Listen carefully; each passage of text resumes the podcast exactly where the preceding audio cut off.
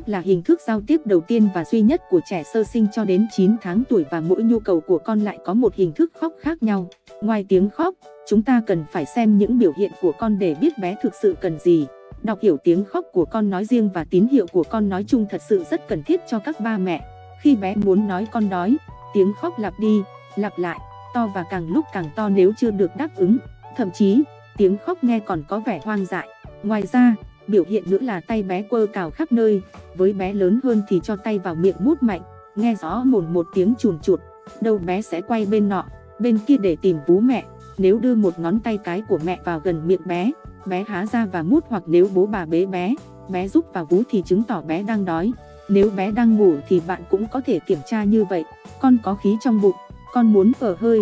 Tiếng khóc thường xuất hiện ngay sau khi ăn xong, nghe chói tai, ở tông giọng cao, cường độ cao. Dấu hiệu khác, đầu gối con lên đến ngực, ưỡn lưng. Con bị kích thích quá, con muốn dừng chơi, thế này là quá sức vói con. Tiếng khóc nghe tương phản nhau, có thể là những tiếng cười và những tiếng cầu nhau thay phiên nhau. Càng lúc cường độ càng cao hơn, dấu hiệu khác, bé sẽ quay đầu khỏi âm thanh hoặc ánh sáng quá kích ứng so với bé. Con mệt và muốn đi ngủ, tiếng khóc nghe giống như bé đang cáu kỉnh, âm thanh không cao, dừng rồi lại tiếp tục rồi lại dừng. Mẹ có thể dỗ dành bé hết khóc, nhưng sau đó bé lại tiếp tục khóc nếu chưa ngủ được. Dấu hiệu trước khi bé khóc vì buồn ngủ, dụi mắt, lờ đờ, ngáp, không muốn chơi, mút tay. Đúng với các bé dưới 3 tháng, sau 3 tháng nên căn theo thời gian thức của bé thì chính xác hơn. Bảng tham khảo thời gian thức của trẻ, các bạn tải dưới phần mô tả video này nhé. Con bị đau bụng, tiếng khóc to, đều đều và có thể kéo dài hàng giờ liền mỗi ngày.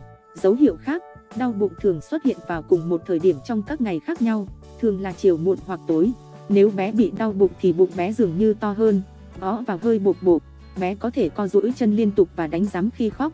Con thấy chán, con muốn được mẹ quan tâm. Tiếng khóc nghe giống như là một tiếng hét hơn. Con muốn mút mát, tiếng khóc nhỏ, kiểu rên rỉ, bé mút môi hoặc mút tay chuồn chuột. Đây là kiểu tiếng khóc dễ bị nhầm lẫn với việc bé đói nhất.